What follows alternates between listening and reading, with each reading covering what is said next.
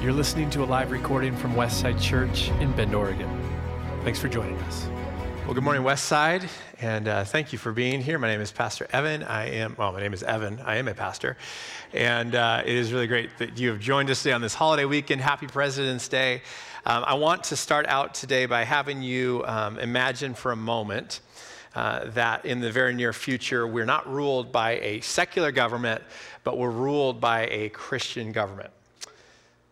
So, government laws are made in sync with the teachings of the church.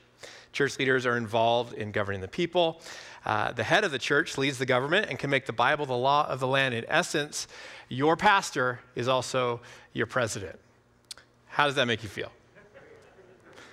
The obvious question is which pastor? That's the real question.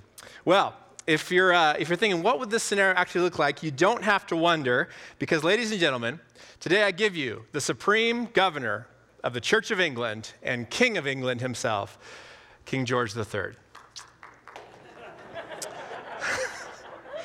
How dare you cheer for that tyrant, King George III.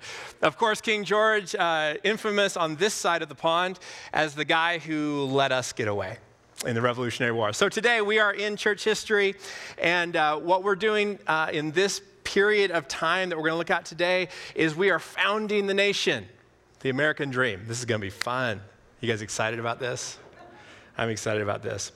Uh, as I said, King George III was one in a long line, going all the way back to Henry VIII in uh, 1534 when the Church of England broke away from the Roman Catholic Church, and King Henry VIII decided, you know what? I'm not such a big fan of rules, especially around marriage. And so he broke away from the Roman Catholic Church and made himself the head of the church. How convenient.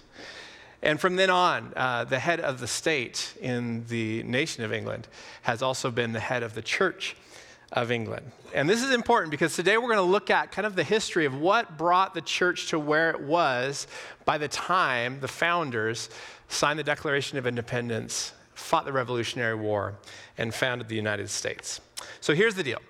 I know that within this room, and I've had conversations with, with many of you, there are people um, on not all sides of, of, of, how they view America, but there's people probably right now you're wearing American flag socks because uh, you're, you're a patriot. You, you love this nation so much.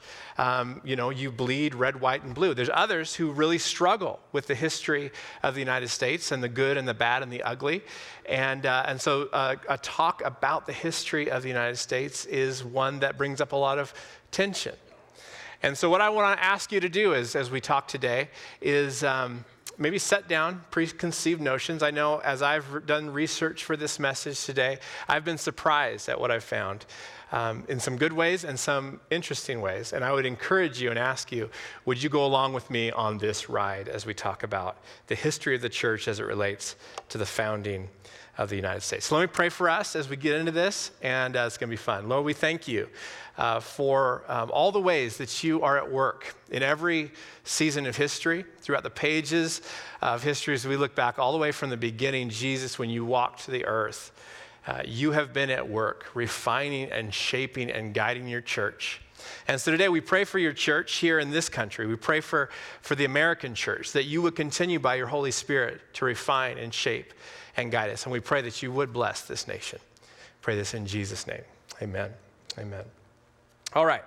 So, um, in the 1600s, uh, we have groups coming to the New World. Uh, the Pilgrims were the first in the 1600s, and then about 10 years later, a group of um, Anglican um, churchgoers who felt that the Anglican church or English church was far too close to the rituals and traditions and aesthetics of the Catholic Church. They were disgusted by this. And so they made it their mission to purify the Anglican Church. Uh, can anybody guess what their name was? The Puritans, all right? Uh, many of the Puritans stayed in England, and actually, the tensions got so great between the crown and these Puritans that it broke out into civil war in 1640. But before that, um, in uh, I believe it was, I'm going to get some dates wrong, so we'll just say 1620 something. A group of these Puritans came and they founded the Massachusetts Bay Colony. And here they are, uh, landing and founding the Massachusetts Bay Colony in 1630. Now, you might have heard that the Puritans came here seeking freedom of religion. That's true, but they weren't seeking freedom of religion for everybody. They were seeking freedom of religion for themselves. In that, really what they did is they imported the king's uh, methods of enforcing a specific religious set of rules on the people. They imported that, but instead of the king making the call, it was them.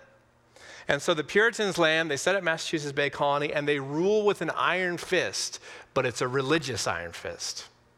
All the rules of the Bible, as they see them, they enforce and enact as law. Um, it's so strict that this gets really dark. As they begin to um, try to govern the people with religious law, things like the Salem witch trials happen, where people are accused of witchcraft and, and uh, people are, are in, involved in these superstitious beliefs that then get involved in the civic system, and people are put to death and hung. Um, it's a dark period. Also, they're not very popular.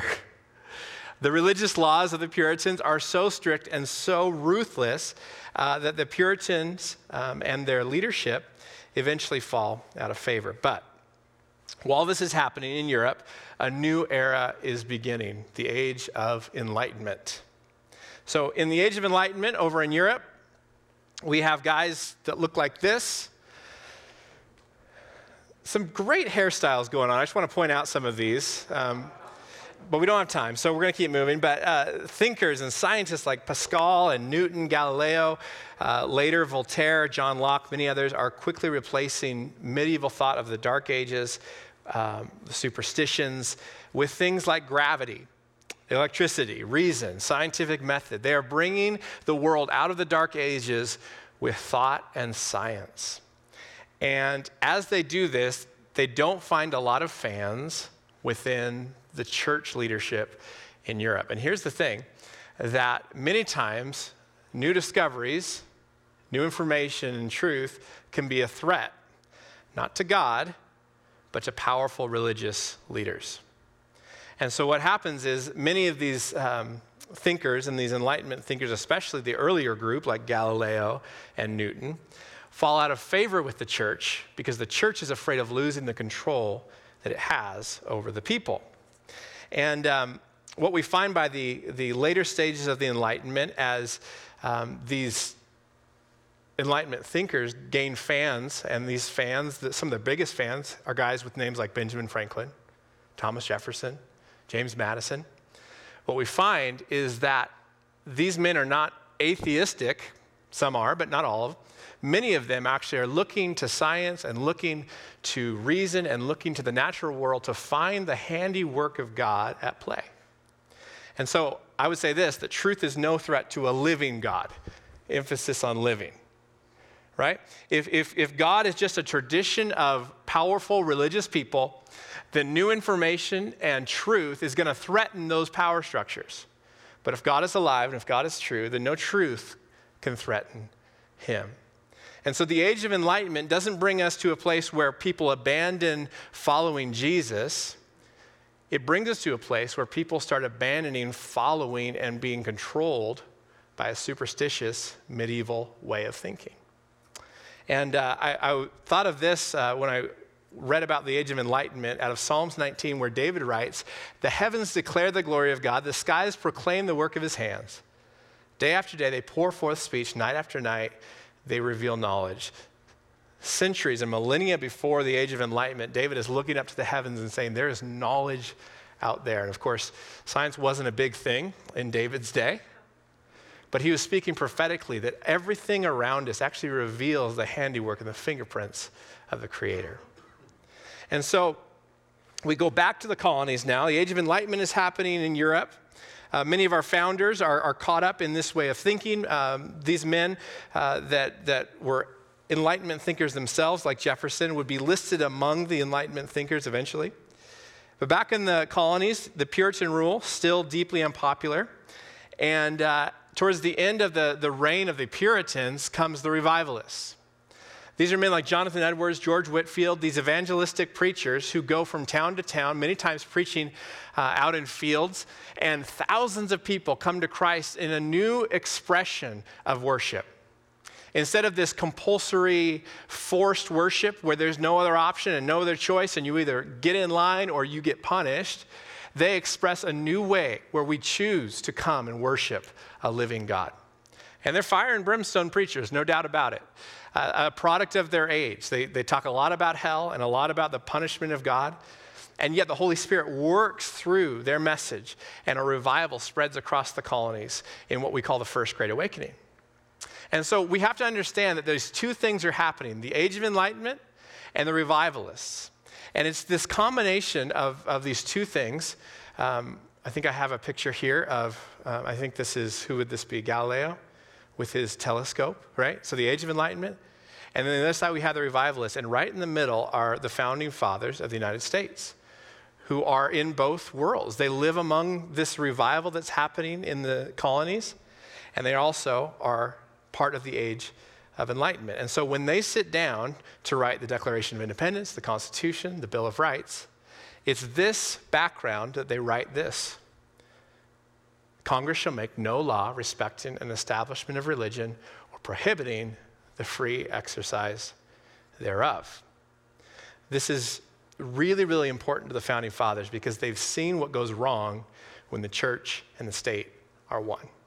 They've seen the kind of corruption that comes out when power, unchecked, is merged with religion. And this is what uh, James Madison said about it. This is why it's bad for the state. He said the purpose of separation of church and state is to keep forever from these shores the ceaseless strife that has soaked the soil of Europe in blood for centuries. Bad for the state creates unnecessary wars. We don't want to go there. In this new world, this new nation, we're going to have a separation between church and state because it's good for the state. Roger Williams, who founded Rhode Island, he was also an Anglican minister. Um, and then eventually got kicked out by the Puritans of the Anglican Church and founded, co founded the Baptist Church in America. So if you know any Baptists, they can thank Mr. Williams for that. But here's what Williams said about the idea of the merging of church and state and what that does to our worship. He said, forced worship stinks in God's nostrils. I like that visceral. Roger Williams uh, believed so strongly uh, that the church needed to stay separate from the powers of government. Why? Because government power corrupts the church. And if you've been with us the last few weeks, you've seen this over and over again from Constantine on. Every time that the church becomes one with the government, we get problems in the church. Corruption seeps in. The Holy Roman Empire was not good for the church. Why? Because power corrupts faith. And I would say it this way that the merging of church and state is actually bad for both. It's bad for both. Um, this idea of forced worship, you know, I've, I've, I've officiated enough weddings um, as I'm thinking back, and I, have never stood on a stage like this during a wedding. And, and as the vows are being read, I've never heard anyone say, I love you so much, because there's literally no other option. I will love you to my dying day because I can't find anyone else. Not very romantic, right? And I would say this about our faith. I, I believe this as I look through the gospel that Jesus never intended our faith to be like an arranged marriage. He never intended it to be enforced by the rule of law on pain of death. The faith that we enter into was always intended to be a choice because in choice there's relationship. In choice, there's love. And so, um, as we think about this idea of, of keeping the church and state separate for the sake of keeping corruption out of the church, we have to understand that, that Thomas Jefferson is not the first one to think of this. Uh, Thomas Jefferson is not the first one, or James Madison, to be aware of the danger when power comes into play with our faith. And I want to take us actually uh, to John chapter 6. We're going to look at this in the Gospels. Um, John chapter 6 today. And um, I want to look at this story of Jesus when he feeds the 5,000. So Jesus has been teaching and doing miracles on a small scale um, for some time. His reputation has, has increased and increased, but all of his miracles up to this point have been kind of one offs. um, where he'll heal a single person. Um, this represents when Jesus feeds 5,000 people from a small lunch of some loaves and some fish. It represents the first time where Jesus does a miracle for the masses. And uh, in Jesus' day, food is hard to come by, okay? Um, people are hungry. He is ministering and preaching among uh, a rural peasant class. And so when he sits with them in the, in the wilderness and he begins to break bread and it feeds everybody, they're really, really excited. Because here's a teacher, possibly a Messiah, who is not just giving us lectures to fill our days, but he's filling our mouths with bread. And this is really exciting to them because they're thinking, man, we got this charismatic leader and we have unlimited free lunch. It doesn't get better than this. And so they are so excited about this prospect that Jesus might be the one who could not only meet their spiritual needs, but meet their physical needs, that they surround him. And in John chapter 6, verse 15, they surround him, and what do they want to do? They want to make him their king. They want to put him into a place of political power because they're thinking, this is great. We've got our guy, we can install him as king, he can not only uh, be a king who leads us spiritually, but politically against Rome, and unlimited free lunch. What could be better? And so Jesus is there among them, and he senses, and he gets the sense like they are going to force me into a position of political power. And so in John chapter 6, verse 15, it says this When Jesus saw that they were ready to force them to be their king, what did he do? He slipped away into the hills by himself. I can't imagine a leader today with such popularity, literally, as Pastor Dave told me, literally having people eat out of the palm of his hand. And when they gather around him and say, You are our guy, he slips away. It's interesting. He actually goes up into the hills and by the end of this story, he actually walks across a lake to get away from the people, literally walking on the water to avoid these people that are trying to make him king. It's so clear, crystal clear to Jesus, that the way the kingdom of God would come and the way that his mission would play out was not going to happen because of political power or government means. It just wasn't going to happen. There was something deeper going on with what Jesus came to do. So Jesus refuses to be their political leader. He multiplies the bread the one time, but in verse 34, we see he refuses to do it on command. And when he tells the people what he is offering is actually himself, he goes from their hero to a big disappointment. And look what happens in verse 66. It says this that after this, many of his disciples turned back and no longer walked with him. See, a, a, a teacher who feeds the people and who's willing to become king, that kind of checks all the boxes. But a Messiah who comes not to give us free lunch every day, but to do something different and to offer himself and to walk towards the cross, that's not what we signed up for. And I have to think that sometimes what we project onto Jesus is our ideals for what will get us into a place of influence, power, and control. And what we will find as we follow Jesus, if we are truly disciples of Jesus, as we follow him, there will be a point where we get close enough to him to realize that he's actually not going to check all the boxes that we think he should in order to put ourselves into a place of power. And when that happens, will we continue to follow? Him? Or, like many, will we walk away? You know, I have this, this idea, this thought when I read that, that as soon as they tried to make him king, that Jesus slipped away, that there are moments when churches try to make Jesus into a political force, and I wonder if it's that moment that Jesus slips away from our midst.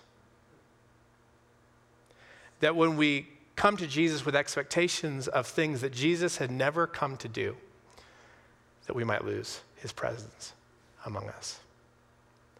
And so, going back to these founding fathers, I think it was actually a stroke of brilliance by the Holy Spirit that guys like Jefferson and Madison said, you know what, we should keep these things separate. Political power, Nothing wrong with it necessarily, but it does not belong merged with the presence of Jesus and the faith that we have in the cross. So, this idea of, of power and faith, um, as we've seen, it, it, weaves its way all the way through because humanity weaves its way all the way through the history of the church. Um, I love what uh, this guy, Andy Squyres, he's a, he's a songwriter, and he wrote this. He said, Christ is hard to follow because we desire pleasure and power, and he's not offering us any. What he offers is himself. And for many of us, that is the greatest disappointment of all. the greatest disappointment of all. Maybe that when we come to Jesus looking for free lunch, what he says is, Come, take up your cross, and follow me. For anyone who tries to keep his life will lose it, but anyone who loses his life for my sake will find it. And so when we, when we understand what discipleship really is, what following Jesus really is, it changes our approach, not only to how we interact with our faith, but how we interact with the world around us. And this is what we're going to see as we continue looking through uh, the early years of the nation. Um, in the Old Testament, God had a, uh, a nation. It was the nation of Israel all the way through after the, uh, the covenant is made with Abraham, and then another covenant is made with Moses the agreement is that God will be the God of the nation of Israel. God has a nation. When Jesus shows up on the scene, he sits with his disciples, and in his teaching, he says, Listen, I'm instituting a new covenant, a covenant in my blood. And it's at that moment when Jesus institutes and brings about a new covenant that he could have started a new nation. Jesus instituted a new covenant on the cross, and if he wanted a new nation, he could have started one. Instead of a nation, Jesus started a church. Instead of a nation, Jesus started a church. And he asked those who are hungry and thirsty to come to him, to lay down your life, to take up your cross, and to follow. And this is the most difficult of all things, is when we realize what it takes to participate in this new covenant by his blood, is to follow him in self sacrifice there's this moment when the Pharisees are surrounding Jesus and they're asking him about the, you know, the, the topic of, of his sermons, the, the idea of the kingdom of God coming to earth. And they're looking for it, right? They're wondering, like, what, what, what do you see, Jesus? Is it, is it here? Is it there? Is it, is it in the temple? Is it the nation of Israel? Is it some other force that's going to come and, and conquer Rome? Where is the kingdom of God? Point to it. And this is what Jesus said. He said, The kingdom of God is not coming in ways that can be observed, nor will they say, Look, here it is, or there. For behold, the kingdom of God is where? In the midst of you. The kingdom of God is not this external force that's going to come in and, and take over. It's not to, it's not to run Rome out. The kingdom of God is going to emerge from inside of us by the Holy Spirit. The kingdom of God is going to reveal itself, not there or there or there, but among you. And we'd find that shortly after this, this gospel of Jesus and this kingdom of God would be opened up not only to the Jews in Jerusalem, but to the ends of the earth, that every tribe and tongue and nation would be invited in to the kingdom of God that is among us. And so here's the, the elephant in the room, right? Is that if the church is a representation of the kingdom of God, what happens when that church no longer represents the kingdom? What happens when we find um, that the church is not uh, functioning in a way that is following Jesus in ways of self sacrifice? What happens when the church no longer holds up our side of the bargain when it comes to the covenant that Jesus made on the cross? You know, I've, I've looked through the, the, this period of history um, as we head towards the Civil War. Um, and what many have called the original sin of the nation, which is slavery, uh, it, it isn't in decline as churches grow. As churches are established and they begin to grow and, and the revivals sweep through the country, churches grow, but so does the institution of slavery. And it makes you question why. Why could this great evil of slavery uh, grow and not decline when churches are growing? Well, it can get pretty heavy and depressing to think about that. And I'd rather not think about that. But it's important that we look at the ways that the church doesn't always get things right, because if we don't, we'll understand. Um, we know this from history that we'll just keep repeating same mistakes over and over again. And so, as we look at the, the dawn of the 19th century, the 1800s, all the way through the Civil War, what we find is that there are those courageous people inside and outside of the church who begin to stand up for the gospel in meaningful ways, even when the church at large is unable to get the job done. And when something like slavery, that is so evil, but it becomes the status quo, it is much easier not to rock the boat. It's much easier to leave things alone. But there was a, um, over in England, there was an evangelical Christian, a member of the House of Commons. His name was William Wilberforce. And uh, he goes to bat to ban the slave trade in Britain. And by 1807, slavery um, is banned in Britain, and the international slave trade is effectively shut down. It would take another 50 years for that to happen in the American South. And it's during those 50 years that an escaped slave and Methodist preacher named Frederick Douglass rises to natural, national prominence and takes the church to task for its indifference of the evils of slavery. He ended up uh, becoming a great friend to President Abraham Lincoln. He sat with him many times and debated uh, the importance of emancipation for slaves now, not later, not tiered out, not, not subtly, not in a way that would, that would appease different uh, parties to try to keep the Union together. No, the evil of slavery was so great, Frederick Douglass would tell Lincoln emancipation has to be complete and it has to be now. On the day of Lincoln's second inaugural, Frederick Douglass stood with Abraham Lincoln in the East Room of the White House. And Lincoln told Frederick Douglass, he said, Douglass, there is no man in the country whose opinion I value more than yours. And this is what he wrote to the church. Frederick Douglass said, I dwell mostly upon the religious aspects because I believe that it is the religious people who are to be relied upon in this anti slavery movement. Do not misunderstand my railing. Do not class me with those who despise religion. I love the religion of Christianity, which cometh from above, which is a pure, peaceable, gentle, easy to be entreated, full of good fruits, and without hypocrisy. I love that religion which sends its votaries uh, to bind up the wounds of those who have fallen among thieves. By all the love I bear, such a Christianity as this, I hate that of the priest and the Levite that goes up to Jerusalem to worship and leaves the bruised and wounded to die.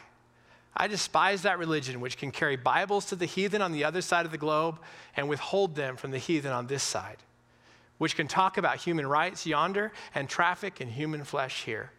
I love that which makes its votaries do to others as they uh, would that others should do to them.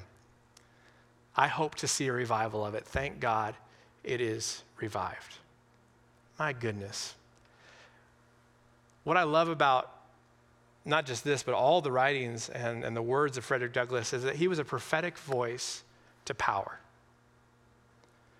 Not to say just burn the whole thing down, not just to say, uh, you know, churches are bad, let's just close the doors and do something better. But from within the church, as a, as a Methodist minister of the gospel, he stood and he, he sat in the White House with President Abraham Lincoln and he spoke truth to power. That it wasn't outside of the church that good things should flow just because mistakes had happened and, and the church couldn't get the job done, and, and, and many times the church would turn a blind eye to slavery, Frederick Douglass didn't say, you know what? To hell with all of you, quite literally. No, he said, listen, we have to realize that as within the church and all its influence and all its power, that the end to slavery will happen. And what Frederick Douglass is, is pleading for with Abraham Lincoln and the church is that those who have power would extend it in meaningful ways to those who have none. And so, this is where I find uh, the, the beauty of the church in early America, and I think the church today, is that for those who have power, we have a job to do to extend that power to those with no power. And to those with no power, like an escaped slave, like Frederick Douglass, the courage to stand up, the courage to speak truth to power in prophetic ways.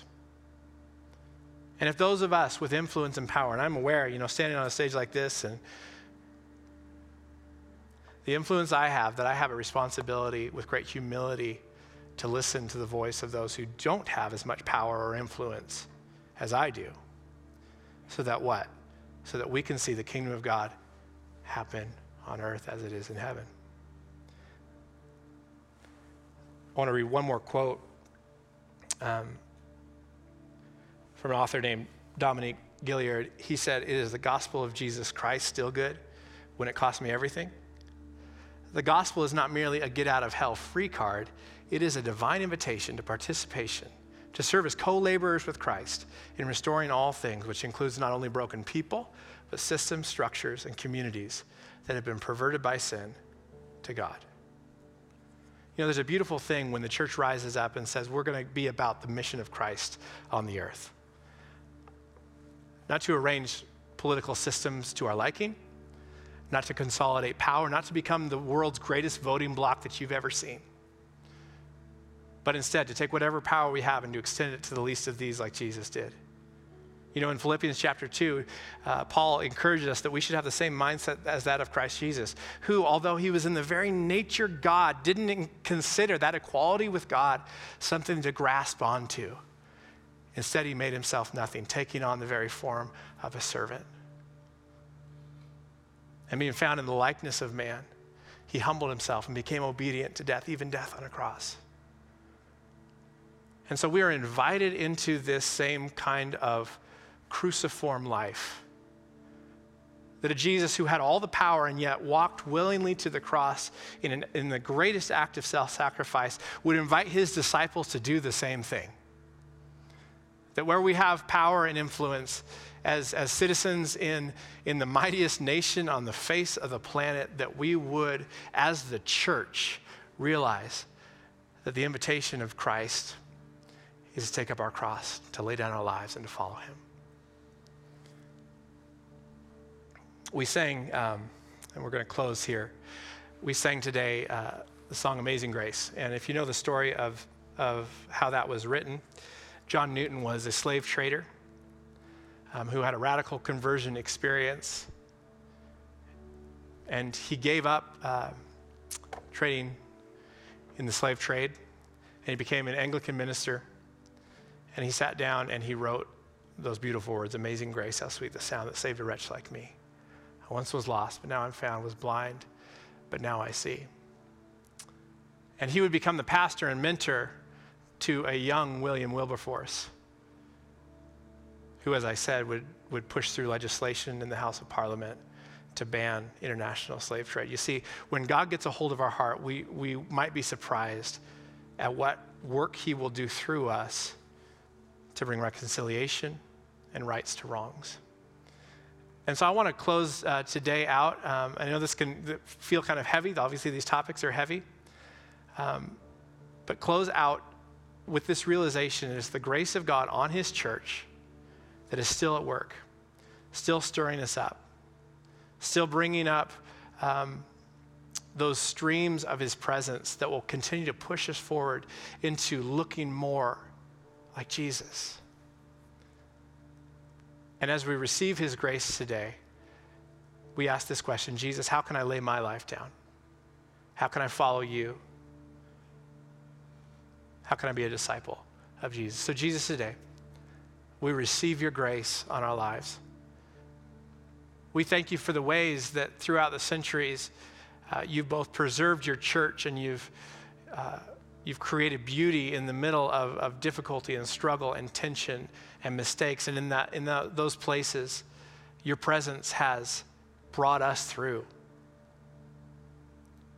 We thank you for the great grace that's on your church today in this nation. And we pray that it would continue to grow as we willingly follow you.